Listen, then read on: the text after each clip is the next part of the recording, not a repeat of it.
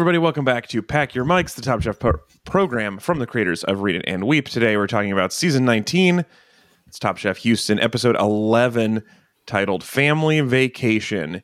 I am your host, Alex, in Hollywood, California, with Megan. Hey, buddy. Hey. And we are joined in Northern California by Ezra and Sarah. Good morning. Hello. And because the theme of this week's episode is family vacation, both our Brooklyn and Burbank teams took the day off to hang out with their extended families. They both have family visiting and are just they're just living they're living what we are, can only discuss on a podcast. So it's just going to be the four of us today.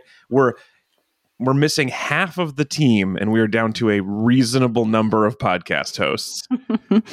This is why you Um, need to always have two Sarahs in case you lose a Sarah. You got a backup Sarah. That's true. We're, Yeah, we're down to an any- average amount of Sarah. Yeah, any world where there's not at least one Sarah, is that even a world? We I this is the think amount so. of Sarah that most podcasts have to deal with every week. We normally have a a, a bounty.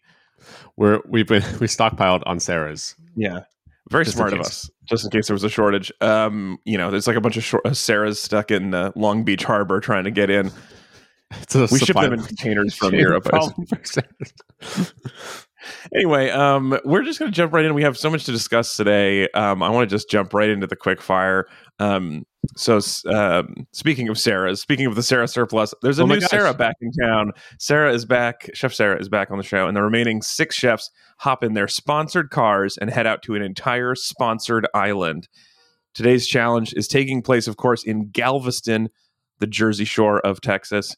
Um, before, apparently, that's what I've been told. Um, before they can cook um, their seafood bounty, one of the live crabs dismounts from the table and makes a break for the ocean.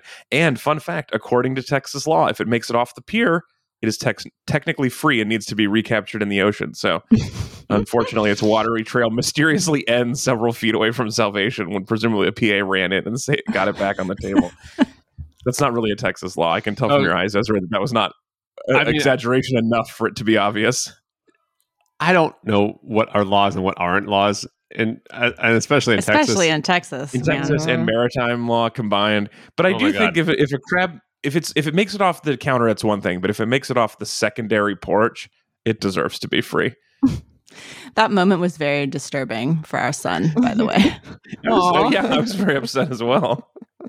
Uh. Caleb once you, didn't once like you, yeah, once you care a little bit about, like, once they do Mhm. something that has a little bit of character, it's a, it's a little tougher to stick a knife in its head. Oh yeah, if you wanted to ruin that for everybody as soon as he fell off, if you were like, "Oh no, Larry the crab is making a getaway," then no one could ever eat him. And then a few Well minutes later, like, and here comes Larry into the pot. Yeah, I don't think name things you you don't it- eat. I think if you name it, no one was going to want to cut it in half anymore. That's even um, worse, though, right? Like if you if you like if you if you you know killed it and named it and then serve it and like well, no one wants to eat Larry. It's like that's even worse for Larry. Well, that's, that's why I was. I was naming it while he was running, so that no one would want to. There Oh. was a lot of live because there was live uh, crab getting uh, thrown in pots later too. There's a lot of briefly living things making appearances. Um, this this week specifically, what they are giving their lives for is what Padma calls the ultimate communal appetizer, the seafood tower. Quick question, you two: What is the penultimate communal appetizer? what are other I don't know fondue. yeah, uh-huh. fondue. I, that's exactly what Megan said first. I think that is definitely the ultimate communal appetizer. It's oh, got a oh, cheese I fountain. I don't think I've ever actually had a cheese fountain. Like I think I've Well, he just on fondue, so it could just be a pot. But the fountain would be, I think, what makes it ultimate.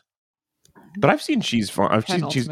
Penultimate. Right, I've sorry. seen penultimate. chocolate. Yeah, the chocolate fountain. fountains. Yeah, Sounds seen a everywhere. chocolate fountain, but not a um, cheese fountain. that thing You could do it. where someone gets naked and you put a lot of food on them. Oh, sushi. Well, whatever you want. Oh, it's just That's the just- ultimate appetizer. That's Well, penultimate. it's communal. yeah, penultimate. the- I mean, yeah. I guess we're we're using communal to mean germ ridden. Then yeah, Mhm. I mean, everyone if everyone's going for the same whatever serving vessel. What Right, about communal. nachos? Oh, Yeah, nachos nachos is is Oh, pretty good. good. I think Yeah. nachos are the ultimate. Um, good point. I just I don't I wouldn't even if you said name your ultimate communal appetizers, I don't think seafood tower specifically would be in my top hundred. I I don't I could think list I for a knew. long time. I don't think I knew what that was until this episode. Like I've never seen a seafood tower on a menu, nor have I had one. You know, eaten from one. Interesting. I'm sure, I Yeah. mean, I've seen plates taller. It looks like that one cruise ship challenge in the Seattle season where they were like, use dumb plates to make whatever you're making. Yeah. It's got to be a tower or a series of drawers or oh know- yeah, that was dumb. Mhm. the, the whimsy of that. I don't remember the name of that thing, but yeah, yeah, the, whimsy of that restaurant, was their like this is our whimsical cruise ship restaurant. Yeah. Um, this time they have to make a tower that is all of two floors tall. The uh, one floor is hot seafood, the other floor is cold seafood. It is a very brief tower. Um, and if you like a, if you're like your quickfire, if your ideal quickfire involves the taste of sand, sweat, and flies in a seafood tower, now it's really the ultimate communal appetizer. I was super disappointed that it wasn't all on one tower. Mm, like Right, actually stacked on itself. tower. Yeah, I Yeah. thought they were gonna have a big tower with Oh. everyone's stuff. Twelve story Like a- mega like- tower. Yeah. On the crab is like a shrimp sitting right on top, and then Oh, right you on top of the food shrimp is an oyster. Okay. Okay. So we got two great ideas here. So Megan, you're suggesting 12 plates high on a metal tower. Mhm. Sarah, you're suggesting the food itself just gets stacked on itself. Jenga, seafood Because- Jenga. Yeah. of course. Oh, there's nothing wrong. I, this these are all great pitches. I, I The thought ultimate like communal t- uh, appetizer is, of course, food Jenga. I I will just do one more where I want the chefs also to be a tower at the same time. So Oh, yes, Like you stack the chefs up, yeah, and they're all mhm. they're all like you know all the kitchen stations are like you know uh like you know vertically up. you have to all cook in one trench coat. yes, exactly. I think that's fun. Um, fortunately for us, the Shota is back to judge, and he seems like he likes everything. So it turns out the sand and sweat and flies were not an issue for him. Um, and he especially likes that there was fruit. He was very pleased about the fruit. Um, his least favorites, though, were last chance champion Sarah, fresh back in the competition, whose oysters off the half shell needed a pinch more salt, and also Buddha's yaki taco that nearly kills Padma. She had a tough time. Yeah. I, I and I just didn't. Yeah, none of those really looked that appetizing to me. I I mean the, the certainly the bottom parts didn't. Um, look, I'm sorry. I'm doing my best here to continue on, but you one of you switched places with a child, and it is a tiny bit distracting. She's very cute, but not participating, and I don't know how to carry on. You know what? You sometimes you have a kid, you know, years ago, and then it has ramifications that you don't fully realize, and one of them is messing up podcast a little bit. Maya, you want to say hi? You want to say hi? You can say talking to the. You don't no, have to. No, don't. No pressure. You wanna just wave? Enjoying listening. No, no, not even that. Okay. That's fair. Um, on the good side of the challenge today, Ashleigh's cold BBQ oyster and hot jerk shrimp is also is up there along with Nick's cold watermelon oyster and hot head suck shrimp, and also Evelyn's cold oyster and hot shrimp. Anyway, uh, that's your only option. If you want to be in this, you have to do a cold cold oyster or hot shrimp. And Evelyn's Except Sarah did a hot oyster, right? Well, she was in the bottom. Oh, right. That's what I'm saying. If you wanted to do well, all three of the tops were cold oyster, hot shrimp. Mhm. Sarah tried to flip it on its head, and she ended up on the bottom of the tower. Um, Evelyn's went with a Evelyn went with a Thai Cajun boil, which does sound awesome and does seem very cool. Um, she wins her first quickfire of the season and a prize of 30 minutes extra in the elimination challenge to cook, which I'm sure she's happy for, but would prefer to trade for ten thousand dollars like some of the other ones. Ooh, I like that idea where you can like you can you can give minutes back at like a at some dollar premium, where it's like Oh, there's a conversion rate of minutes of cook time to dollars. Or if it's like some sort of quick fire prize, um, like White Elephant, where you're like, Oh, oh, I'd actually rather have the one that that person won. Oh, I love that. You take someone else's um, Yeah. advantage from a different challenge. And you're like, Yeah. oh, now I get a sous chef for 20 minutes and or or I'm gonna I'm gonna keep this. You choose my food, but I get a I get 10 grand. Yeah. Mhm. That's fun. I like that. Um, I also want to bring it Ren on Twitter um wants w- wanted to say to us, this is top chef, not top oysters. There's a lot of oysters. There's a lot of oysters. Yeah. I- Yeah. it was I think it was a fun challenge, but it just wasn't like super pleasing to watch. yeah. I I want more tower. I think Uh, yeah, Mhm. the, I, the tower is not my concern here. It really is cooking outside when it's windy and salty, like and sandy, and And right in the sun, I felt so bad for them. The sun was Yes. like So bad beating for down. them. They weren't Yeah, even there in the was this, shade. huge shaded area that they're not. It's like they didn't they didn't bother to reserve the pagoda, so they had to cook on the sand. uh, that is what it is. Well, well, I mean, here's the thing. I think just you know by catching Larry, the you know the crab, they like um, I They think angered they the probably sea gods. Yeah, they incurred Poseidon's wrath, right? Sure. And I think you know, probably also by you know, dedicate not dedicating some of that uh, that feast, I guess, to him and his glory. That was Right, they probably poured out some mignonette to right. Poseidon. And he was he was like like I'm I'm yeah I'm I am the great one. Uh, you know, said uh, said Sarah, and then then Poseidon's like, you know what, you're not going to get home for ten years. Like enjoy wandering. Yes. Wa- You wandered through Last Chance Kitchen for 10 weeks. That's what happens. Um, yeah, I don't know. I think this is fine. This was fine. It was fine. this is this is fine.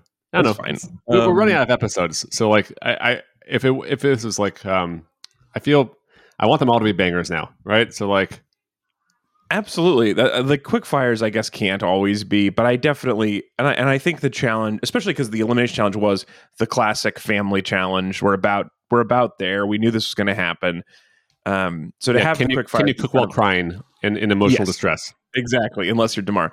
Then yeah, having that be the challenge and then be like kind of a throwaway quick fire was a little disappointing. But let's jump into that. Let's get into the crying challenge. Let's go to the elimination for today.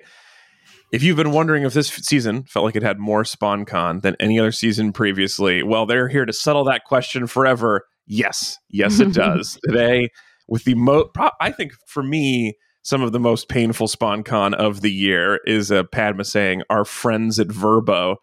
That was up there with the Jurassic Park and any other. ugh, ugh, stat was bad. Yeah. And it was just like, didn't she start out with like, as you can see, this is a great spot for a family vacation. Yes. Yeah. yeah. So it was like Galveston sponsored, and then it had a met uh, uh, an internal sponsor on top of that for Verbo. Ugh. I and think making worked ver- out. VRBO into a word at the same time. It was really it was really cringy. I agree, but I also don't think it worked out very well for Verbo. The kitchen wasn't great. No, they just complained about the kitchen. And Galveston like blew away Tom's hat. So yeah, and then there was a hurricane. Yeah, it, it was not not the best that was Poseidon still, but Right. Poseidon's still angry because of, of Larry. That's true. Um, the kitchen did look nicer. We'll, we'll get. Okay, let's go back a step. First, everyone they have the chefs get to spend a day frolicking around all of the great things Galveston has to offer. A bus that looks like a trolley but is standing on actual trolley tracks, but not a trolley. Candy. End of list. Um, that was it. That was the whole. What a fun day in Galveston. This candy might be hundred years old. Enjoy the your bus. saltwater taffy that you can find in any tourist beach town in America. Yeah. Absolutely. What what a joy they made Galveston seem like. I okay, I do like saltwater Kinda taffy. pretty. It did look kind of pretty, but as, as far as like stuff to do, it was like you can you can go on the beach, but the beach is empty. You can take a bus to Taffy. Yeah. The taffy bus. I'd do it. Oh, a Taffy bus if it like stretched out whenever it started to Oh. drive, that would be pretty good. Yeah. Yeah. And then Um, it folded over on itself. So like Oh yeah. Now you're again and again. like, whoa. Okay, as long as I think we would die is my concern with that bus. It's like don't if you're a passenger in a transformer when it transforms. Yeah, exactly. We would just get squished. Um, but yeah, so then after their fun day in Galveston, they get to go retire to what a fun place to have a family vacation, which is a rental house provided by VRBO, which apparently they have spent a fortune to convince us to pronounce Verbo. I think it actually always was supposed to be pronounced that way. We just never cared. I still don't. I don't think. Um, if you guys don't Did know they- VRBO, by the way, it is Airbnb for old people. What, Megan? Did they all is it V capital V, capital R, capital B, capital O? Yes. And they want us to pronounce it Verbo. It's vacation rental by owner. It's an So- acronym. I, I mean, actually, it's like it's the Oh, I, we're looking at it right now in the logo pretty clearly and on the Wikipedia. A lot of the letters are lowercase, like all the Capital er, V and the rest is lowercase. So I think it was. This is one of those where it started as an acronym, and then they were Oh, like, "What if we changed it into a word?" 2019. Yeah, Yeah, you're right. March 2019. All I those years knew ago. I knew it. They were they're trying to trying to dupe us. You can't. Because it's so hard to say. V R B O. Who has time for that? yeah. Also, it sounds like a thing that anyone could do, and this is actually a company. So it's a. I see. Airbnb, VRBO. Don't know. It's the same. Well, I do. I do wonder if like the VR because Ver. I'm not going to do it. VRBO was around before Airbnb, and I feel like maybe they're like, well, we sure missed that boat. yeah. That should have been our idea. bitter. Missed. The, Trolley the wild thing is it's owned by the Expedia Group, which owns like all of the travel things. So like Um, Orbitz, Hotwire, Interesting. Hotels.com, Travelocity, Trivago, Cars Rental. It's all the same Expedia. Okay, well, that I didn't know, and that I should have assumed, and that's annoying. Um, Even It makes- Wotif.com. oh well, now it's over now. That's the Australian hotel. Um, So it makes sense then that they would that that the Expedia group would be like, let's buy this vacation rental property, turn it into our own Airbnb rival, and then make people pronounce it a different way. Mhm. Is there a pronunciation you'd like better? I was just saying the letters, and I I was fine with it. Like at no point when I was saying VRBO in my life was I like, oh, if only this was faster. I really wish I could save some time on this. I mean, we've But put a a lot lot of our of life time. into this now. So Well, this is different. We're on the clock now. Anyway, so they get this vacation rental that is extremely tall, um, and they are tower cooking. a, of vacation ref- Oh, rentals, that's if you will. true. It's a tower home. It was so tall, and the and they're cooking as if for a family reunion, and and Padma's like clearly being coy about who the family is. They're, But she's also saying a single family. but she very would just- clearly said it was a single family. So like what? She, so what she's saying not only did not fool anybody, but also didn't work. Um, didn't check out totally. But anyways, the mysterious people could it's a family. It could be anybody. Megan assumes it's the Obamas. Um, Well, I wasn't assuming. I was just like, what family would I like to see? it would be fun if it Right was the. Obamas. It was Yeah. hopeful. Yeah, you're manifesting it. Um, yeah, I was cynical and was like, "Ugh, it's going to be like the Kardashians or something." yeah, that would oh, right or like Mr. Galveston and his family. It was going to be Yeah. some some sponsored family somehow. I thought it was going to be just like all of Larry's extended family, and they're going to be unhappy. Just a bunch of crap. It's just just a whole wave of crabs that are furious. it's the fam the Where's oceanic Larry? family. thought Larry was There's just one here. empty chair for Larry at the end. They end took the the table. famous Galveston taffy bus to get there. They're all Just this ball of crabs folding over itself. Well, so we have a lot of bad assumptions. Fortunately, the chefs were like, "Oh, this is our family." Um, each of them gets a dossier for a mystery guest, and Buddha clocks instantly that it's his wife, without a shadow of a doubt. Like you could not, if that, if Malia Obama had been his person, he would have been like, "That doesn't make sense. Why did you have my wife fill out this paperwork?" he knows hundred percent for sure it is his wife, which means he also wins all the wife points. Also, Yeah. Sarah recognizes her sister's tastes. Damarr recognizes his boss friend and is relieved not to have to cry while he's working like everybody else. Until later, he finds out that his friend was sent by his mom, and then there's some then there's some crying, but in like a nicer time. Um, it was better actually for him.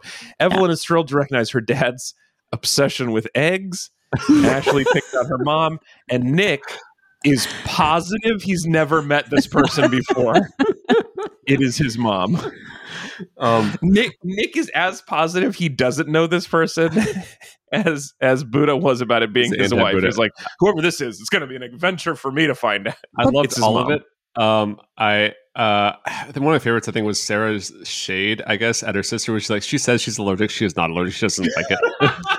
I mean, there was definitely a time later where it was like the you know the table that would be the the honor to hang out at would be you know Tom and Pat, and all, but the the table that would be fun to hang out with would be Sarah and her sister. They seem like what a delightful What was it? Just, pair. just stick, stick the whole thing in your mouth. No one, no one's watching. oh my god, so good. The And then- realest moment ever on Top Chef. And then she actually said in a cutscene she she threatened her sister would kill Tom. Like I which I Oh, believe yeah. is a first on the show is she said, Tom, my sister will murder you if you make me cry. It's so it was a lot of, and then I, I shan't say goodbye. I think there's a lot of there's a lot of really good, really good It's, bits from it's Sarah so good to have Sarah back on the uh on the flagship because she is just so fun. Yeah. Not cooking super well, but really fun. Yeah.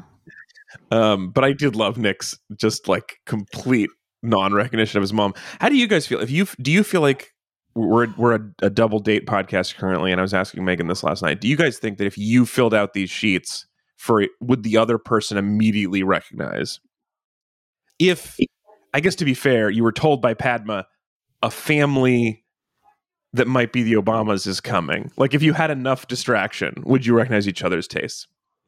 I think probably, but it also depends on how tricky we were being. Yeah, for I mean, each if we weren't trying to hide the ball, like if I, I think like then yeah. If you were Like- like- trying to clue it, what would you put on there that the other person would immediately notice? Oh, well, I for myself would just put like all types of drinks and like no food, and then Ezra would immediately know. yeah, Things right. you like, favorite foods, you would list drinks. It'd like yeah, be Be Ar- like- Arnold Palmer, the pool. Coffee, yeah. Well, the pool's not do you fair. not eat solid food? Or do you that, get all your but- calories from beverages? Is that I just That's love the- where the them. joy it's is, just where my joy comes from. Like interesting? not even alcohol. Like I don't drink much alcohol at all, but like I just get a lot of joy from and coffees. Yeah. having a drink in my hand. Yeah. yeah, it makes everything different. And mine would be like like bread, a sandwich with good Yeah. bread, and then Like like sandwiches, I think would be a giveaway from you for sure. Mhm. Um, Yeah. what about yeah, you guys? I feel like, well, I would just be like, if it said vegetarian, no beets, I think that would probably be enough for Mm. Megan. For sure. Um, and yours is a little harder because you're like you're more chill. I think you don't have as many like clear, strong dislikes. No, I'm actually probably a pickier eater than you, but I don't have like, you know, it's not like as easy to describe as no beets. Right. Like I'm just like I don't like this, and I can't really say why. That's true. I, the only thing that the, the clear giveaway, if you, if she was trying to hint it, would be like favorite food, cheese, and then in parentheses, not too farmy. Because I Mm. don't know if anyone else says that very often, but we had like a che- when we went to a fancy cheesemonger, they talked about the farminess, and so we've talked about the farminess, and I don't even know if they talked No, about they the did. They did. They oh did. no, Yeah. I no, We're I think we we might We're have like we didn't make this up. suggested like. I think you guys made this up. farmy? Word on the They're like, street no, is it's not too farmy. you guys made this Um, up. Is is farmy like goaty? Or Yeah, so goat cheese Well, is pretty farmy. The so Yeah, my I totally the get it ultimate farmy is like an omelet with like goat cheese or something. If it's too, if it's like it's two farmy farm- items at the same time. You're basically living on a farm. That's too farmy. It's just too much of. It's, it's what kind that's what Coco yeah. Chanel says. Like when before you go out the door, like look at your dish and take one farmy thing off. Yeah, exactly. Classic Coco Chanel. Although in this, she is played by a what is a, a goat with a top hat. What is it? Go, Any go, Animal go Farm? Chanel. Coco Chanel. Anyway, uh, yeah, that I, those would be the giveaways. I mean, if yours just said, I mean, just the fact that it was a vegetarian, I'd be like, well, this is a freebie or Megan. Mhm. Um, if I was cooking, that would be nice. I mean, Evelyn was like, "Oh, these are dishes literally from my menu," so she had a pretty good hint that it was someone who knew her, yeah. uh, which is pretty fun. Although Sarah got kind of a bad deal because her sister was like, "The only thing I like is this dish that you do not like and don't know how to prepare."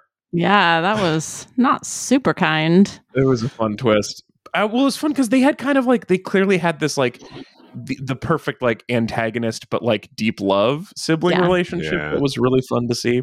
Yeah. I, I'm just I want the, I want the spinoff of just like the tales of Sarah and her sister because like it's like we got into some stuff. It's like I'm not going to tell you what. Yeah, Oh, yeah. statute of limitations in Jamaica is very long, so they were fun. Yeah, they spent time at a at a resort, like growing up at a resort in Jamaica, which is a very interesting upbringing too.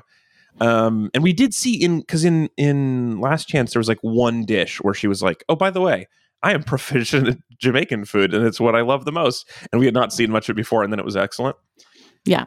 Um, judging this challenge to get back to the the outcome is Sheldon, winner of fan favorite from Seattle, and of course fan favorite from Charleston. He's the fans' double favorite, which is presumably a Top Chef record. I didn't actually check that, but I There's don't know no way else- that anyone has had a chance to be more fan Yeah. favorites, right? I think he's the fandest favoritist, which is pretty cool. I, I mean that's Um, only the the the only- that's the only double winner of anything, unless you consider um uh Voltaggio as being like the, he never was eliminated three times, which is like I think that's that's, that's the only. It's- yeah, that is a that is a very impressive record as well.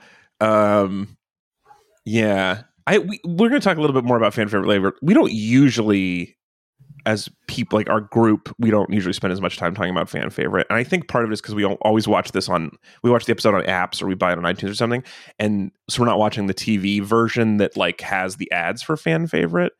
So we're not hitting getting hit with it as often, but that's coming up. So we're going to start thinking about our fan favorite for this year. Um, also judging is Adrienne who, from Top Chef Colorado, who they do give no uh, explanation to at all, and she yeah. gets to speak a couple times, but they really like the way they treat Sheldon versus the way they treat Adrienne seems a little unfair. Yeah, totally. I like to see her again. It's yeah, nice. it's cool, and she's a good judge. Adrienne. Yeah. Yeah. She's very serious, and I wonder if like she's just not flashy enough personality wise for them to. Could- I don't know. definitely be. I mean, Sheldon was like Sheldon is just like always so smiley, and then and then he had this like. Actually, Sheldon did the thing that's really fun from a judge, where he's like so happy, like happy to be there, encouraging of everybody, and then when you start talking about a, a dish he knows extremely well, he's like, "Yeah, I've tasted every single tuna dish ever made, and Yeah. here's my thoughts on it." Like he I lived clearly inside a knew tuna for three months.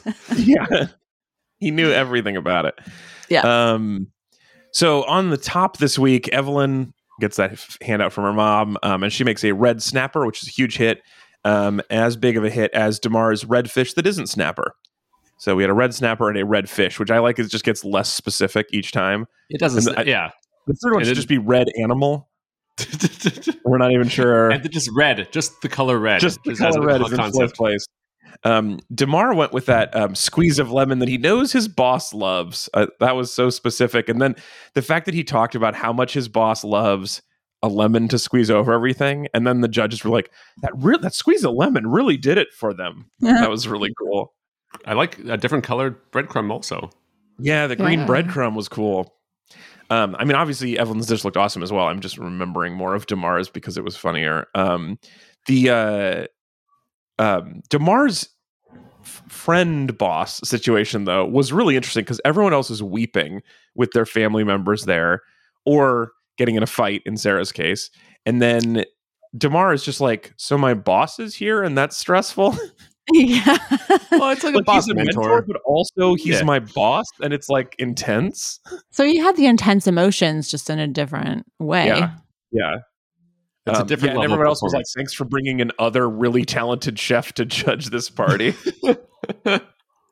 Yeah. um, Who- yeah, who- I thought that was who would interesting. you and want then, to and then be when he there? said later, you- sorry, go ahead, Ez. I just who would you want to be there? Like who who who would you like if you could have your druthers? Like who's the who's the person? Well, what's interesting, what was interesting about this was I'm not sure it was Druthers based because it was like a couple parents. So clearly that was a direction they wanted to go. But then Buddha's wife is there. So Buddha's the only one who's making out during this challenge. Everyone gets their own kind of distraction. Yeah, it, it it almost felt yeah, it almost felt like they were like who will be maximally distracting to you, but also maybe some of the other people are not married. I don't know, or maybe it was like available. yeah, there's some availability issues. Maybe you have to give five emergency contacts, and they picked whoever they could Mm. get on on that notice. Um, and then the thing with Damarr's friend boss mentor was that they had they wanted his mom to come, but she can't travel, and so she they revealed in the letter that she had sent his boss mentor Yeah. friend in her stead, which is so much more cryy than if it was just like your mom was unavailable, so we called this guy. Yeah. Um, the letter was really moving later, but I, but yeah, I mean, I don't know your what. family members take a vote. Oh, or they have to do like pre-screen interviews for who will be best on television. Mm-hmm. I, I like don't the know idea if like brother. Anyway, you could you answer Ezra. I don't know. well, who no, I'm just thinking like I want basically like who's who's my most enthusiastic friend who is like just like the hype man, right? And just would talk me up a lot. Uh, I think that's the thing that I would want, right? They they just you know when they're at the table, it's like wow, this dish is really incredible. Wow, Ezra did this. Oh my god, so great. Or alternatively, someone who just hates everything else, right? And Uh-huh. just is just crapping on everyone else's dish and just really denigrating that. I think those both both those people be Someone really who would who would be fiercely partisan yeah. in a, Alternatively, in a group setting. just someone who has a fanny pack full of snacks and could like you know could could just like I don't know like refuel me like in my corner as I'm as I'm cooking. You're cooking. You're surrounded by food. The last thing you need is a snack bag. Hands are hard to move. You only have two hands, They could just give you your own food. yeah, with with the with with feeding me though. it's got weird. Um, I yeah, I, I I mean, obviously, I think it would be best if it was Megan. I think you would be you would be a great guest. I, I will I will say you would not be fiercely partisan if that was my top choice of like who is going to humiliate the other chefs at judges table. It's not you. Not really my style. No. um, I like the idea of like uh, Megan, if you've gotten like some notes beforehand that you're like having to try to slip in where it's like, oh, this swordfish a little bit dry. And you move on to the next card. reading cards.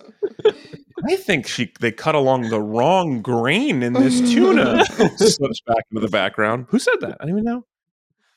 Um, the uh, the the downside to all this. Oh, actually, I do want to bring in. Um, I want to bring in a quick mailbag actually for this because one of the other things. So they so they served family style, cooked in a home kitchen, served family style. You have to make enough for at least twenty people.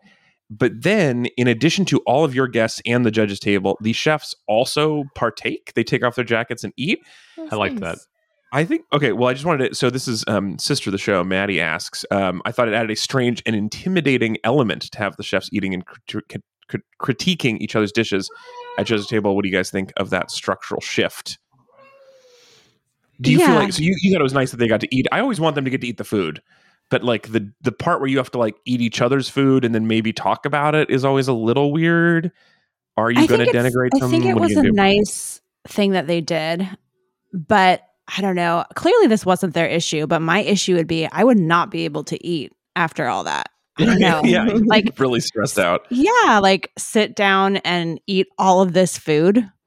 Like, Interestingly, just- Ezra would also not be able to eat because he'd had so many snacks hand fed to him by a par- fiercely partisan friend with a fanny pack.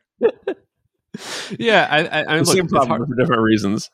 Uh, maybe, they, yeah, maybe they just set up like a, a feed bag for me. I guess. Yeah. Um, but but no, I think I, would also have trouble. I mean, I would have I would have to eat before. I, I can eat Yeah. like before I perform, but I have trouble eating afterwards when I'm like hyped up. exactly like I always assumed that the chefs like eat before they embark on their challenge. And then maybe hours after they finish and have calmed down, we'll have a little Yeah. bit more. But Yeah. right then would have been like very overwhelming for me. hmm Um, yeah, I, I also it was what I liked though about this that was made it feel more chill was that by putting the guests and the chefs in a sort of different table, they weren't expected to tell the judges what they thought. They could just kind of hang out, and it looked like they That were mostly just really hanging out. Yeah, the family Yeah. members didn't have to hear what the judges were saying. Yeah. that, that is actually That's always really hard. When Yeah. you're like having when your mom is watching them tear apart your Yeah, fish cutting technique or whatever. I, Yeah. I think I mean it felt like the food was kind of incidental a little bit where it's just like look it's nice to actually hang out with this family member or loved one a little bit more um and yes of course we're going to eat while we're doing it but like it really felt just more like this is this is the food was going on in the background um while they get to connect Yeah, I, that is what it felt like, and I liked that part a lot. Oh, I forgot to mention structurally. So that was all happening is at the VRBO. Then they kicked the families out. I'm not going to say it as. I'm not going to do it. The the Expedia Group did not give me ten thousand dollars. you heard it here first ten thousand dollars for a correct pronunciation we will we will influence literally dozens of people to pronounce this correctly Expedia Group Instead of passionately um, giving them the zeal to pronounce it wrong on purpose now, which is what I'm working on. Um, Okay. Anyway, so they go, they they kick the families out, and then they do judges' table on the deck, except that it is Galveston, Texas, which apparently has gale force winds and rain from time to time, and so they all have to pack up and go inside, and they do judges' table. Um, a la carte, they just like make their So own cute. table, and then I the, the chefs that. who Yeah, are not it being is- discussed have to sit on the couch next so to them. It It, felt was like a real fun. family. Yeah. Yeah. And ju- I, it was fun too, just to see them like getting blown around and like trying to persevere and do Top Chef. And then they were like, at some point, this is crappy and we're going to leave. you can't make me be Top Chef right now. And then they went inside Yeah. and set up their own mini Top Chef. It was really cute. It was really cute. Yeah. And the edit on that was pretty dramatic. Like I wonder how long it actually like how long did they actually persevere? Right. I don't know. I would guess you'd give up pretty fast after you d- had your hair done professionally. yeah that's a good point yeah especially if like wind was getting picked up on the mics it's like hey guys we, this is not Yeah, it's not going to sound great. Yeah. Oh, to finish up the, and I didn't finish up the top. So Evelyn and Damarr both did good at their red things, and then um, they both fall flat to Buddha's extremely normal-looking pasta dish Yeah. that is so good it'll make people want to marry you, or large vacation rental companies want to give you ten thousand dollars. Mhm. Um, Padma referred to it as a softer side of Buddha, but it, his marry me pasta, pasta amatriciana. It really looks like you could just have that anytime. That looks Yeah. like made at home pasta. I mean, I really want to try it because uh, I want to. I want to know what it's like. Uh, Yeah, it you was know, apparently it, it looks so. It looks good. so familiar, and yet it it won. So I, Yeah, I- I'm not. understood I've not the least. had Amara Triciana, um, but it It's is like uh, dried Spicy? chilies and pepper. Yeah. Yeah. Um, apparently, sometimes it has Italian salt cured pork jowl, oh which doesn't Okay. sound great to me. that's Jowl is a layer pretty of appealing word. jowl- complexity. yeah jowl isn't a great food word Oh, you I- could just I- use pancetta. That's also easier. oh that's got If better you can't find salt cured pork jowl, try pancetta. or don't right want to. yeah if you want to Yeah. stay away from it if you're on a jowl free diet I mean, I guess that makes it kind of interesting. Anyway, it's just the most simple dish that it, it must have tasted so unbelievable. Um, not just that Buddha maybe Buddha want to marry his his uh, uh, then co-worker, but also everyone want to give him the, the win. It, and it sucks. The downside is it always sucks to send somebody home on family day, but them's the rules. Um, so whereas Buddha's pasta was the softer side of you, Nick's pasta was just soft. He just brutalized it, cooked the crap out of his pasta, and that lands him in the bottom alongside the pair of last chance kitchen survivors who um, both seem to be down to their actual for real last chance.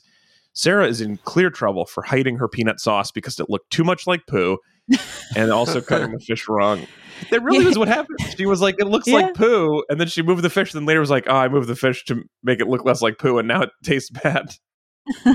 Yeah, better to better to look like it than taste like it, right? So Absolutely. I mean, if Um, that's where you're at, you know you're kind of on your last legs, unfortunately.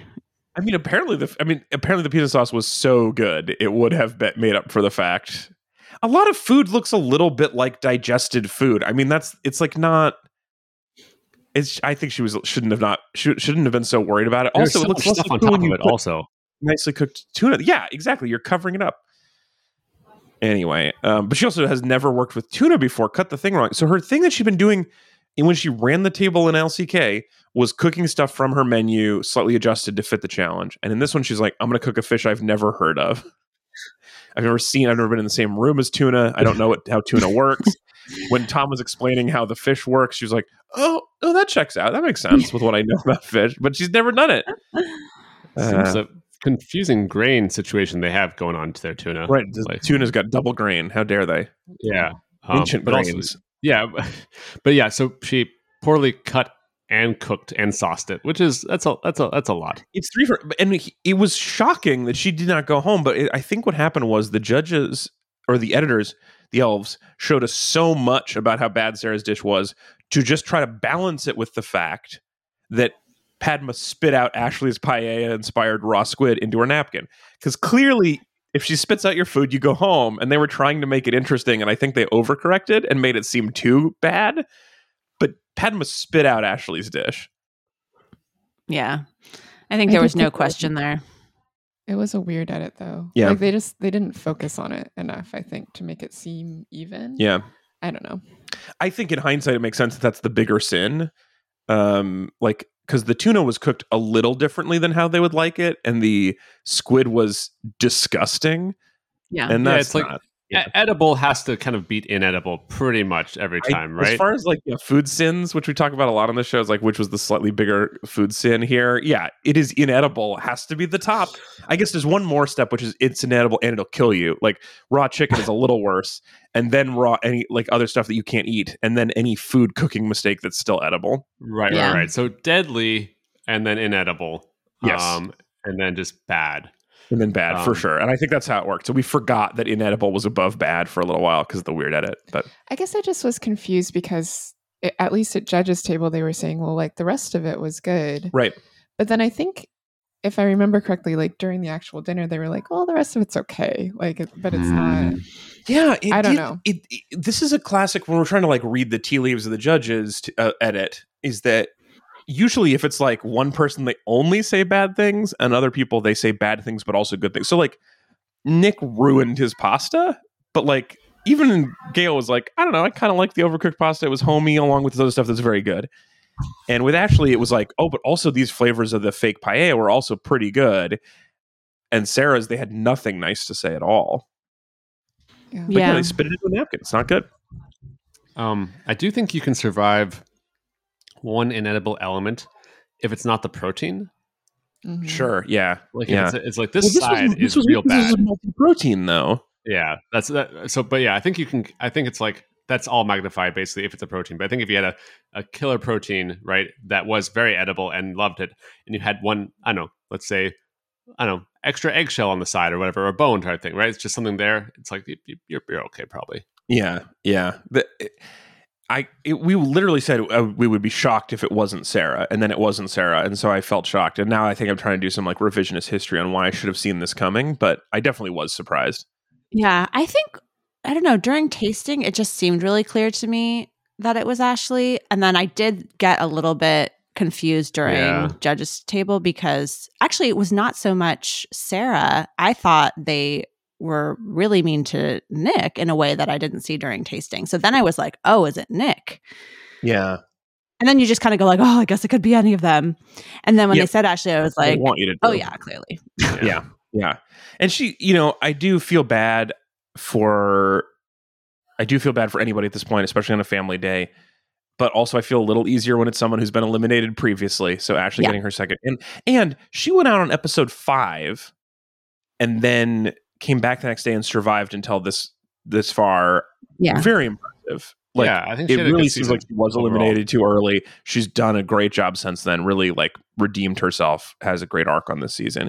Yeah. And Sarah had such a good arc in Last Chance Kitchen. I'm just so relieved that she didn't go home right away. Because if you do that, you win whatever it was, eight or nine episodes of Last Chance Kitchen, just to come in, get in the bottom of the quick fire, and then go home immediately. Yeah. Uh, heartbreaking. Yeah, that is heartbreaking. Although I do think next episode, I would like her to go home. Like I think, I mean, I, I love her and I, Yeah, I like love her, having but her, It does but feel fair. I think Yeah. we're on Sarah Danger Watch either way. I feel like the the kind of confidence boost she got from like running the table at Last Chance Kitchen, uh, I feel like that's got to be a little bit crushed now. Of Yep. uh, now that she now that she's in the in the real real world, Yeah, yeah, Well, it is it is so different, and I forget about that when I watch how impressive it is on Last Chance Kitchen. But she was talking a little bit about this. You don't have time to think about it. You have such a short time that you just grab a thing from your memory and start cooking. And on this, you have overnight to second guess yourself. And I think she might have over like overthought this dish. I instead of know. just I mean, if I she had think- two seconds, she would have just grabbed something she knew how to make. Maybe Hmm. I like during the time to go to the grocery store. She overthought it because she I when, mean, when she when she pick up the when she figured out the dish, she was like, "I'm going to make this dish, but in a good way." Yeah, I yeah, maybe she didn't. Well, she she said that she could, so I guess I'm giving her some credit that she maybe did. But you're right. We didn't actually see her like changing her mind a bunch of times, but yeah. She also didn't do so great on the quickfire. she didn't.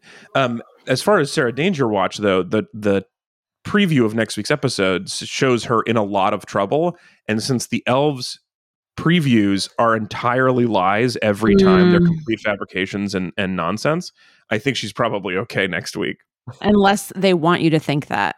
oh no it's a double Oh. reverse Yeah, It's like psychology backwards. I wish there was a name for that. How dare they? Um, I have to say that uh, Sarah's dish. Um, I remember I, when I was a pretty young, I went to a fancy restaurant and I hadn't had a lot of you know diverse culinary experiences, and I ordered the tuna because that was something on the menu that I recognized, and they brought me. I know this word.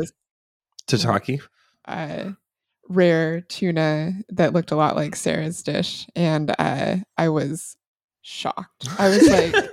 what is this? what is that? Like Yeah. you, you didn't cook it. Like you This want is not my tuna sandwich. yeah. yeah, I was so like I mean I was like I was just like petrified. Like I was anyway, and I didn't actually try it. They like my dad was like, "Can you you know, just take it back and cook it all the way through for okay. I love the So I've with never to parents. this day tried it A tataki. Yeah. yeah. Oh yeah, you missed your. Tataki window.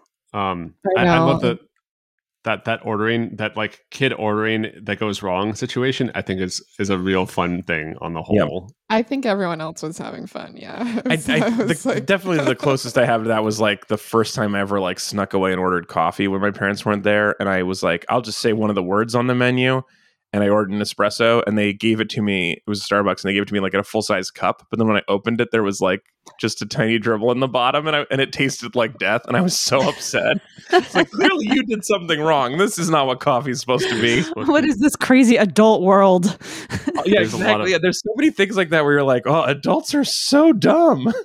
Yeah. Why did Be- they do this to themselves? First sip of beer was definitely like that. Also, where it's like this can't be. This can't be the thing that you guys do. Yeah, you think it must be a prank adults are playing on you by pretending to drink it all the time? Yeah, but their taste buds are pranking them the whole time. That's the thing. This was not Megan's experience. no, I liked it. Oh, The thing you. where your yeah, where your dad gives you like a tiny sip to discourage you, she was like, "Yum yum yum, more please." I was like, I'm going to drink the whole thing. And I started like jumping around the room. And my dad was like, oh no. what have I done? Good cautionary tale for us. You just you just don't really know how it's going to break. Yeah. yeah, it's a that's a risky maneuver. The aversion beer aversion therapy.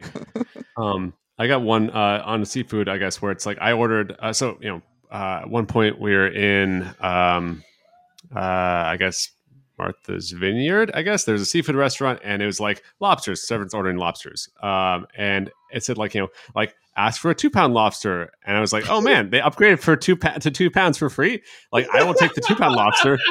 Um, it's worse. Not only is it not free, it is like exponentially more expensive because like they don't grow in a linear way, basically. so, so like that the two pound lobster, which was delicious, and I ate all of uh, as like I guess a fifteen year old, um, was maybe like sixty dollars instead of like fifteen. So like it's it was Wow. Like, my dad was like, please don't order this again. How did they not catch you ordering it to begin with? they well, it was un okay. So here's the thing: it was unpriced. And they Right. didn't necessarily know Oh, that they it was were- a non-linear. um, there was a there was like an asymptote of like the of the two pounds that was trying Well, to. what's great about this approach- story is that you did love it.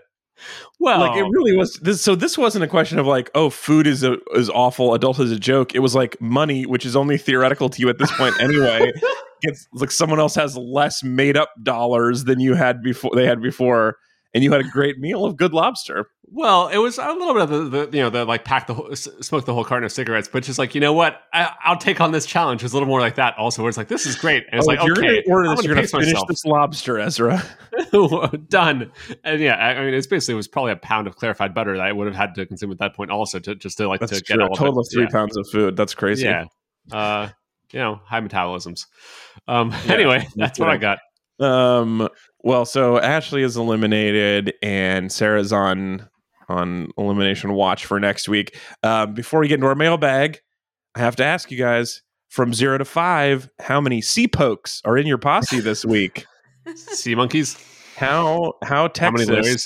How how Houston? It's unfair to say how Houston. I guess I don't I don't know how many Houstonians drive to Galveston for beach weekends. You know, Jersey Yeah. Shore style. But I guess as a the region of Texas, I and there guess, like- sort of a story. I don't know if you guys know this, but there's a sort of- sort of a story that like Galveston was like on track to be bigger than Houston until like nine, early 1900s when there was a big hurricane that wiped it out, and then Houston became the metropolis instead. So there is like a bit of a there's sometimes Yeah. Galvestonians have a chip on their shoulder that like we should have been the big city. The ship gets blown off by the winds pretty quickly, though. So I mean, it does seem kind of if that's your story is like we should have been bigger, but the hurricane, and then the one time I see you, there's like just an incidental surprise hurricane. It's like, It seems pay like mind, maybe- pay no mind to that. Kind of an intense place to hang out. Yeah, I knew about the hurricane. I didn't know, uh, you know, about the rivalry with Houston, but I would say I didn't really learn anything about Galveston or Yeah, that's a- Texas except that it existed. So And if you want to give Bus. one sea poke for that, um, Yeah. and I already knew it existed, so yeah, not not many. It was definitely like a very tourist board, like uh, glossy magazine. Yeah. Sort of. I don't know. Just to get one other thought in here from the mailbag um, from Allison, who's our chief Houston correspondent, says, I thought they did a good job with Galveston for doing just one episode there. Lovely panoramic shots, visit the Strand, the old historic downtown district, and a trolley ride with glimpses of Galveston's historic famous mansions. Galveston got more bang for their buck than maybe Houston has all season. Galveston tends to get a bad rap because it's not all white sandy beaches and turquoise water, but it's a very interesting city with just the right amount of weird to make it fun to visit. Hmm. And I like I, re- like that description. Yeah, me too. I really appreciate you saying that, Allison, because I would say they did not get their bang for their buck on the episode, but they did from you just now. That's the Yeah. best. This is such a better sales pitch than look, you can rent this 28 room mansion from VRBO. their, yeah, their buck has now been banged, thanks to you. Yeah, so we she all so she- she knows and understands Galveston, and so when she saw the beautiful panoramas, which there were, yeah, she could kind of fill in. Yeah, she could kind of fill in the gaps with her And- knowledge. But Totally. And same with that dis- couldn't that. district where I saw Taffy Shop, which is every coast town. Yeah. And Allison saw historic downtown, which I didn't really appreciate. Um, so yeah, I think you knowing what you what to look for, you liked it a lot more than I did as a as a stranger there. But just saying it's like just the minor, right amount of weird to hang out makes me kind of want to visit. So Absolutely. Way Yeah. bang I'll that give buck, it Allison. two cow sea pokes. Two sea pokes. Uh, two, two sea cow pokes. Um, uh, I think because family is. yeah, I think. I think. I know. Yeah, family. I know. I, ha- Family. I I visited family in Texas before, uh, so I imagine other Oh, people have that's families there. then. Yeah, Good so, uh, representation of where your family is on this show. they're not there anymore, but Well, then they moved. They moved. It's fine. They just they Well, moved. that- It. this didn't help this riff at all. Um, two two sea pokes from you, Megan. How many sea pokes you got? Uh, I'll go for two. Yeah. I Okay. was, I was charmed by the tr- trolley bus, even though you didn't like it. There's just something about a like a bus that's designed to look like a trolley but has rubber tires and it's driving on clearly trolley tracks. Would they've removed the trolley and put a fake trolley in? And that's annoying. I think we have that. I in feel, the- yeah, in, that, like, that, that didn't like really like do anything because we definitely have that in San Francisco. no, and Northern California has like the wine trolley, which is pretty much the same thing. He- here's the thing: sometimes San you want to Francisco also has trolleys. Yes, w- which are I mean that's just a touristy thing. Uh, but they also have like the the non trolley, like the converted trolleys. That's like if you don't want to go to the, the two places, basically the the standard trolleys go. Yeah. Yeah. Yeah. I mean, like trolleys are almost always touristy. Like Portland's trolley is like extremely impractical for almost any commuting or useful type purposes, but is fun for tourists. Um, trolleys are not the most. They're, they're whenever a city proposes a trolley, it's like, oh, they're trying to do a fun, silly thing for tr- tourists. They're not trying to help people get around. But a trolley bus is that just for show. It's not even you don't even get the advantages of the trolley now. Yeah. I, I mean, I trolleys. like I like that. I like the window situation on a trolley. I think it's probably my favorite thing. Like I just like you get to look out. But you have to dress No. warm. Yeah, Yeah, especially That's this is true. hurricane season. All right. Um, well, now it's time to get into our final act.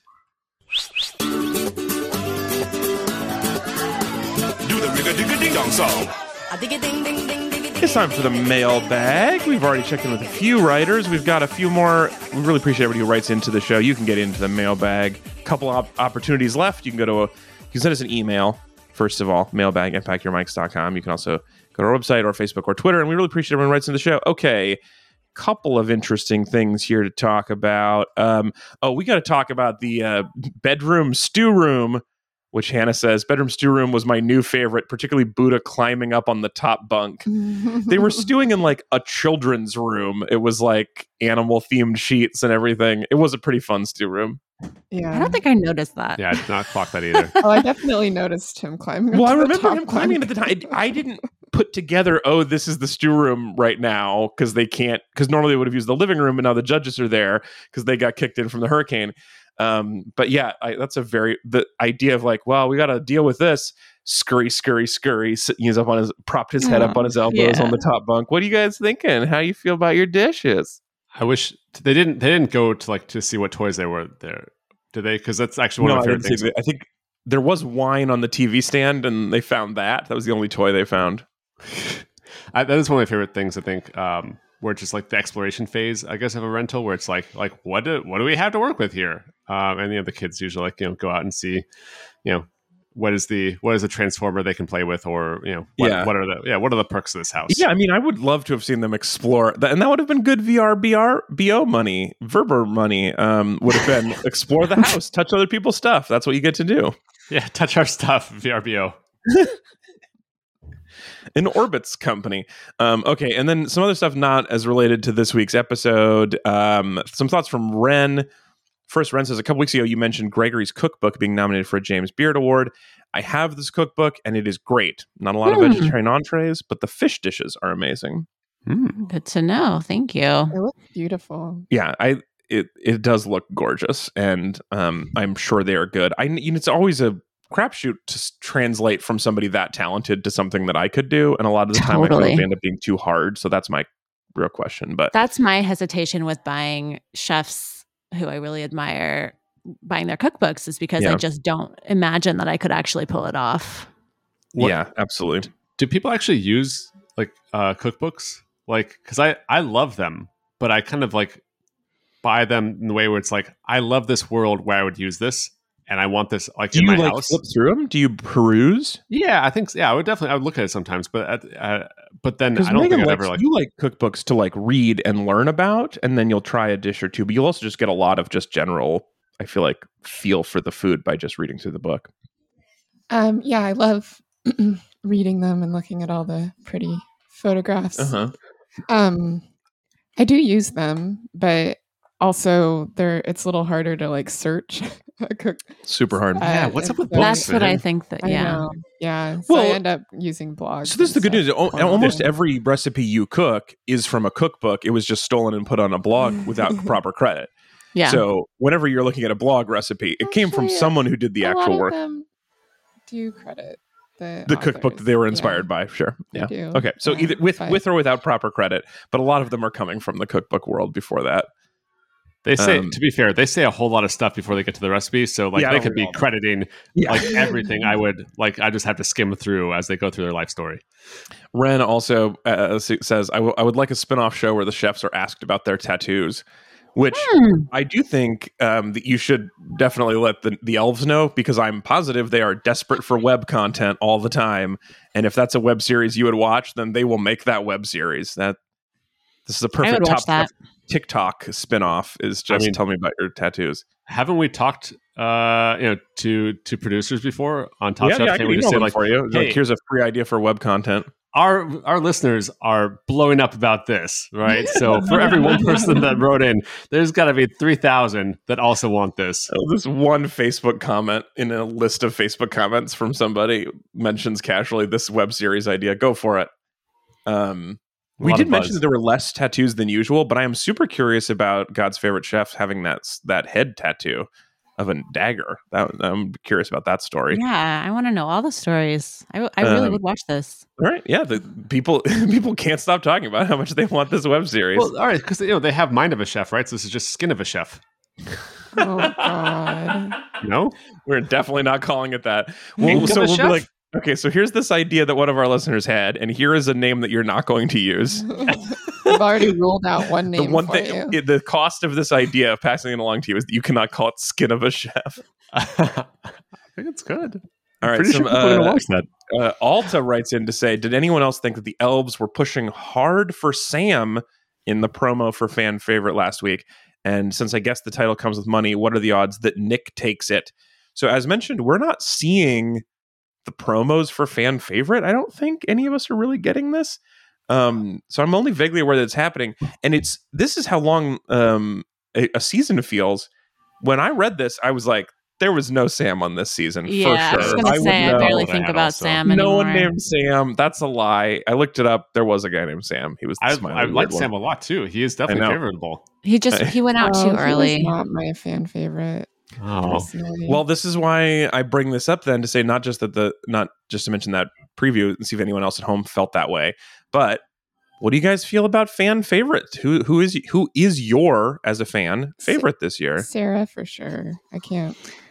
I mean, Yeah. I, I like I like good them all, but as like I, I feel like there's a lot of like personality and like you know you enjoy their jokes or I don't know, just like Yeah. uh, so I would go I would go for Sarah. Yeah, I, I agree. And I think if we're, you know, then my next vote would be for Evelyn mm-hmm. because I was just thinking of the that too. respect that I have for her. And I also enjoy, you know, her, who she is and watching her interact with the other chefs. But it's just there's this like consistency and confidence. And I mean, I think she could win the whole thing, but also Right. fan This, so this is my issue that I've always had with fan favorite is I feel like it, frequently it is also the winner. Yeah. Not always, but Uh, like sometimes. And I think a feel keeper like- of the memory could definitely say that it's not usually the winner, right? Maybe not usually, I- but it should not be allowed. It's weird to be like you win the league and also get personality award. Like it's a separate award. It should be a separate award. And so I Sometimes I you are the best at both. Sometimes you're the best at the cooking and also the, at the at the talking.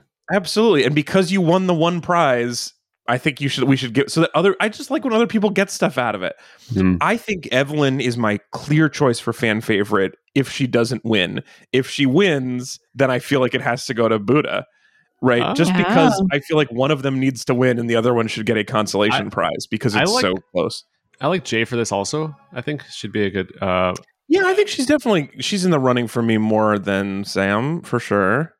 But personally, I think it should be Sarah if there was fan favorite for Last Chance Kitchen. But since she's been like in her few episodes on the main show, I don't know that I feel that way. But yeah, you win for jokes. That's what I'm going to vote for. If it's not based on you didn't win and you deserve a consolation prize, then Sarah gets it for jokes. yeah, Is my feeling. i but Sam is not a threat for that award in my head. Yeah, I think if he stuck around for longer and continued to be, you know, as goofy and interesting, maybe. But yeah. I think he had good fan favorite DNA in terms of like that's that's he was saying a lot of things that would would really build a following, but just went out uh, too fast on it. So Yeah. Mhm. Yeah. Um, another interesting question for you guys. I don't know if you saw this. This was brought to our attention by a couple people, but the first one who sent it to me was J number one, who forwarded along this tweet from Top Chef Global Headquarters. Hashtag Top Chef is going global. Earth emoji. For the first time ever, season 20 will be shot entirely internationally. whoa. oh, Think you can guess where? Thinking emoji, hand pointing down emoji. Anyways, the point Well, is they're, that they're, really hand point rules down? out Mars. they're Twitter. if it's hand It point down, Ezra. is I know you were hoping for Mars. Uh, no, I'm just not- gonna say it's. I think it's Australia then. Down under. oh, That's 'cause they're- down. I, they're pointing towards where you could reply. The point No, is, they're this is like where a- Australia is, buddy, off-the-shelf clearly. social media person, and it is a little bit annoying. Is why I read all those parts. Anyway, the point is, season twenty not shot in the United States. Where do you guys think they're going to go? Wow. Well, wait, first question. Do we still think they're going to be American based chefs? Oh, so that's like an interesting idea. movie? Um, I it certainly seems that way from that's what the show does. But I would love a Top Chef International All Stars. I would love to see people who had been the last couple seasons, maybe top in in the U.S. competing against top runners up from other Top Chefs. That'd be cool. Yeah. That would be so flipping cool. yeah, I would love that too. Um, Um, my biggest fear when I see this tweet immediately is being like, if you guys go to Canada, yeah. I want that crossover though. I would love to see them do. I would love the Top Chef Canada people to be in it. I would love to see them cook in Canada more. And I love Canada, and I think Toronto would be a very cool place to shoot it. But if you make a big deal about going global and then you go forty minutes outside of New York, I'm just a, it's a little disappointing. This is your second time this week of throwing international shade on Canada on a podcast, Alex. I know. I think part of it's because I was in. I was already talking about it on the other time, uh, on the other show. Oh, that I am currently still angry about it. If somebody tells me, "Man, I'm traveling," you know, I'm I'm a big international performer, and they've only performed in the U.S. and Toronto, I think that's annoying. I think there's a high chance of it being Canada because in this COVID world, there are only so many places I think they'd be comfortable I going. think J number one suggested uh, uh, as a guess, like Mexico Bahamas combo. Which, since there's sponsorship money, I do see the like Bahamas. I could see having the tourist budget to say come down here and cook, and there's definitely a lot of tourism dollars in parts of Mexico because they've gone there for finales and stuff before. Like, I can see the logic of that. Not that you'd be excited about it, but I could like. I doubt Toronto's got the budget or wants Yeah. to is advertising for that world the same way that No, I, I I would love it in Mexico. I think it's just I don't know. It's it's COVID, man. There's places where it's right. not as much in control, and it's not even in control here. So it's going to be interesting to see what they choose. I don't think it'll be Well, if it's just Australia for that that's same under reason. control. Is it like South Korea, New Zealand? Are those the only two options? I was I was going to say maybe New Zealand. It's Yeah. down That's not a bad also. I like it. I would watch Top Chef Auckland. I think that would be cool. Oh yeah. Yeah. I know a surprising amount of like um of New Zealand because um on the treadmill that I used to run at the YMCA they had like a um like you do like these tours of different places basically uh, like Uh-huh. for the rain and one of them was like they're I think they're mostly New Zealand and so there's like um uh, a, a good amount of the streets that I know on that one day when there's like a uh, some kind of costume party.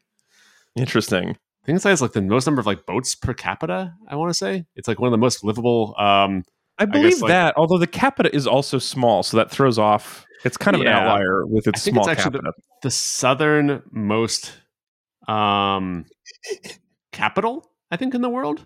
you do really know a lot about New Zealand. There's, Southernmost things. Yeah, there's like there's a um, yeah, uh, there's a lot of artisans there. I think there's like a um, some kind of like hill that was like a like a hill of tears or something. Anyway, there's a lot of bits and pieces of it. Um, Yeah, now you're very kind of like- I Were think you one of the riding world's a most hill livable cities. tears? on your yeah, are you sure? Are you sure that wasn't just when the treadmill got steeper? I sad almost about was most capital, but also tr- Hill of Tears. Why is it happening? All right. Lastly, from the mailbag this week, um, uh, just uh, Becca writes in to say, "Do uh, do you have any commentary on Tom Colicchio and Spike Mendelsohn's NFT venture?" Um, I don't Wait, think we wait, actually that was our that, that was our pizza thing, right? Yes, there's a pizza thing. I think we talked about it on our chat, but not on the podcast. I can't remember I if we actually brought it up yet. I think I talked about this at one point. Yeah, We talked about it a little bit, but I it was a good excuse um, to do some uh, follow up research because I wanted to see what happened. So this was originally put on sale in March. Um, so Tom and Spike were um, agreed to partner with a um, pyramid scheme venture to mint tw- 2,777 ugly pieces of pizza, which were sold for $204 each, netting the founders and celebrity spokesman half a million dollars in actual money. Um, I can tell you from looking at, I was looking at all the pizzas. Um, Six percent of them have Toronto as the background. Twelve percent have extra cheese. One percent has a red tank top. So that's like the most sought after. Um, and one thing about NFTs is they all come with now is like the good NFTs are like we also have like a Discord and like access to merch and stuff. What is a Discord? I'm sorry. A private chat room. Oh, Um, okay. they're I trying to it for a create community because the thing that they're selling is fake, and so they're trying to be like, but you also get these great benefits in the real world. Anyway, what I can tell you is that a month and a half after they were released and sold for two hundred four dollars, the median resale price is one hundred and four dollars. So people who bought into this particular corner of the pyramid scheme world, fun that's supported by Tom and Spike Mendelsohn have lost on average fifty percent of their money. so far. yes, there's definitely a possibility to go to not the moon. It can go as far away from the moon as possible. It could go to New zero. Zealand. I, I'm sorry. They they bought pictures of weird looking pizza characters. Yes. Is that Ha- what this is? Have you not? Have you not gotten the NFT? wor- Are, are, are you not on the? all There's the- so many Well, things about everything you guys just said that is so confusing to me. Okay, so you know how pyramid schemes weren't up with the current technology. I guess. Okay, yeah, well, so this is. MLMs. Yeah. Okay, because Yeah. people are going to other people's houses for parties. Yeah. What if MLMs had no product and you could also make your image? You could use a picture of pizza as your icon. Yeah, it's like limited runs of trading cards that don't exist. You could just that make will as get worse. but you don't know have what? the real one. Don't bother explaining this to me. I'm just, No, I'd I mean, rather I- not Yeah, get I'm it. trying to like joke explain it. I have no interest in actually explaining it. It is a pyramid scheme, and we're currently in like this massive crash where like all of these people are losing money from the crypto world. Is um, it a Oh, right. Yes, Uh, yes, it is. Well, the or is it a NFTs are Ponzi little bit- scheme? so, so it's hard to tell the difference between a pyramid scheme and a Ponzi scheme sometimes in the in the crypto world at large. In in the NFT world, they've just figured out how to sell you nothing, and people are into it enough that they are buying the nothing. But it, it literally is a scheme, a scam. There's like if you look at the sales of these ugly pieces of pizza, they're almost all at a loss, except for uh, of like hundred dollars, except for one that sold two weeks ago for eighty thousand dollars. And that's Wait. not real. No one would have done that. But what they do is they sell them from one of their own accounts to their other secret account. So it drives up the price and artificially inflates it. Now, you could say all art is a scam, and you're not entirely wrong. But this is you you you're not like, well, we, we'll fix it by making it scammier. But it's a scam. It's a scam. One of these pizza pictures has like a, a, a pizza cutter stuck in his head, and I think that's my favorite. So that's the one of the things about these this kind of the way that they work now is it's all computer generated. So you draw like one character and then you have it randomly change different things so that some of them are rarer than others. I mean, I can see why Okay. Tom and Spike want to do this because it seems like you get money for nothing. Yeah, they got they did not well they had to they had to tweet a scam to their followers and then they got a check. And I think I mean, that's gross. It's but ex- it's also a lot of money. yeah, so this is what I think is actually interesting for my Okay, I wish we were doing video just so you could watch Sarah's confused face as she looks at this We're pizza. looking at we're looking right now. We're looking at Tom's uh, avatar uh, on Twitter, which is one of the pizza things, and I'm trying to see if it's if it looks like him because it kind of has a You guys, just when I A little bit of think soul I understand a little bit about the world and existence, something like this happens and I need to go back to the drawing board. It- Um, it's yeah. unbelievable. it's a it's a really intensely messed up world and especially watching all of these people lose tons of money now it's really Yeah. heartbreaking and um the reason why like it, it, i think it is more pyramid than ponzi scheme because they're just always trying to convince more people to get into it so that their money that they spent goes up and that they get to make money and then eventually you run out of people who want to buy fake money and it the price collapses and everybody loses money except for a couple Ooh. of bros who are thieves and i do feel like like like wolfgang puck will put his name on any yogurt parfait in any airport in the world like and i think that's kind of annoying and not super cool and i'm not like proud of him for it but i do feel like tom and spike should both be deeply embarrassed about this. I think this is way worse. Because if you say look em- Emeril put his name on a frying pan it's not a great frying pan people are not losing savings you're not pretending that frying pan is an investment because it's got your name on it. Yeah. like this is this is just more Uh, disgusting to me. Okay, so I, I guess uh, look, I love I love nonsense, as you know. you do Um, like nonsense that's an interesting a- but you do you do hate hurting people I don't I do, but like, okay, so here's the thing. I don't think there's that many people who are thinking like this pizza picture is going to. This is the thing. I'm going to put all put up my all my life savings on this, cashing up the 401k. I think this is like, you know what? This is a piece of art that is ridiculous that I like. That I'm going to put money on it. If it goes up, it goes down. Fine. Uh, but I'm not going to sell it. So I'm not trying to make. I'm not going to try to get rich on this pizza picture. Like I just like this. so you think these that- are people with money who have, are just Are- enjoying the art? Yeah, who Well- are making an informed, silly decision. if that is true, those people are okay. But let me add two more facts to you to see how this this sits with you. Number Okay. one, it is really easy to steal people's investable NFTs. It is extremely common, even among the biggest accounts that own a bunch of ugly monkeys, have had them stolen, and then other people resell them. They don't care. So the crime rate is extremely high. So even if there were people who are genuine, those people are getting robbed constantly because it's not a real physical thing. It's much easier to steal a digital thing. And number two, every time you do a transaction on the blockchain, the database that controls all of this, it is destroying the earth at the a rate that we have never before seen. The they're so digital currencies are so inefficient that they cause huge amounts of energy to be consumed to do every single transaction that like if you were to sell one of your ugly pieces of pizza it would be like 15 plane flights around the world's worth of energy like it is I'm exaggerating, but it is unbelievable. the the The amount of energy that it takes to do this stuff is horrifying. So basically, if you were like, "I like money, but I wish it was scammier," it was mostly used by criminals, and it was also destroying the earth. Okay, I don't like most of the things you said, but that still doesn't really change it for me. I also, I, I, I feel bad for the people who just wanted a normal podcast about Top Chef, and now they got into this Web three like wormhole. And I'm Yeah. sorry for everyone here. I do, I know. I um. I I know this is not.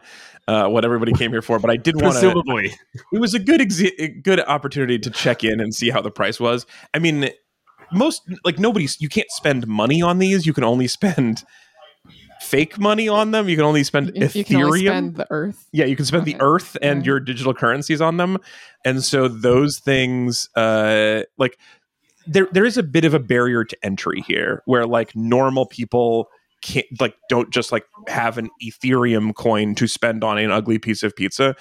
So it is largely crypto bros who are getting bankrupted, but not exclusively. And I know enough friends who have like it's like filtered down to them where they're like, I'm gonna dabble in the casino. And then they have lost money, and it hurts me to see them be like the last rung on the pyramid. Um, anyway, I'm very passionate about this, which is why I let this sneak into the show, and I appreciate you guys going there with me. Yeah, this yeah, blowing my mind here. If if Tom, if this were to come up in a conversation with Tom or Spike, I would tell them like that was a little bit gross, right? I mean. I I will also add, I get emails to do comedian based NFTs three times a week. There are so many people because you're doing a thing that's made up that makes money and costs you nothing, and you're just trying to find people with followings on social media to tweet about it to get their people's money for nothing. I am inundated with offers to do different kinds of like, oh, this is a yeah, we're going to take your joke and turn it into an ugly monkey and then sell it to somebody. Can, hmm. can we do FTs, where it's just fungible tokens, where we just give give people like a, a Play-Doh pack and they can turn it into whatever they want? Just super fungible. I don't think. I mean, I don't mind giving people Play-Doh. That's Right. I, I mean, I think you're getting there the a weird way, but I'll do it. Yeah, sure. if people want Play-Doh, I'll. I mean, I think there's a whole corporation designed to sell them Play-Doh already. I don't know if the business Never might be of 'em. saturated, but they mean wait wait P L A Y D O H? Nah, that's, that's gonna happen. Yeah, it's That's why I had time for Yeah, yeah, yeah. Right. All right. Well, that's a weird place to end an episode, but that's going to be it for us. Thank you so much, everybody who sends us feedback. We love to hear from you. And um, I'm sure we have alienated the tiny corner of our already pretty niche podcast for people who are also interested in cryptocurrencies. And um, I do think you should stop participating in a pyramid scheme, but that's between you and your digital monkey god. Um, that's for you guys to decide how to deal with it. Anyway, send all your hate mail to us, mailbag at packyourmics.com, and I will probably not read it if it's mean. Um, thanks for hanging out, Ez and Sarah. yeah. Good to be here. Thanks for being our one true family on this family day where everyone else left for their other families. Uh, I, I actually I got you a letter from all the other family members. Oh, they sent Um, you on their behalf? Yeah, yeah, Oh, yeah. so I nice. actually want to be here otherwise. Uh, but they, I've got a job. I got yeah, but, but no, but here, here's a letter. Here's a letter from Chris. He says um, that um, that he's uh, had to pack his knife and go home. So Oh, okay. That's nice of him to say that, so I don't have to eliminate him. He definitely would have got to go home today. It, he he had been on on elimination watch since last week when I forgot to eliminate him. So okay, thanks for being here, Megan. Thanks, Alex. All right, we're gonna go eat some uh, pizza in Toronto. We'll talk to you guys later. Not really. I was just trying to do the international Anyway. pizza. bye. Bye.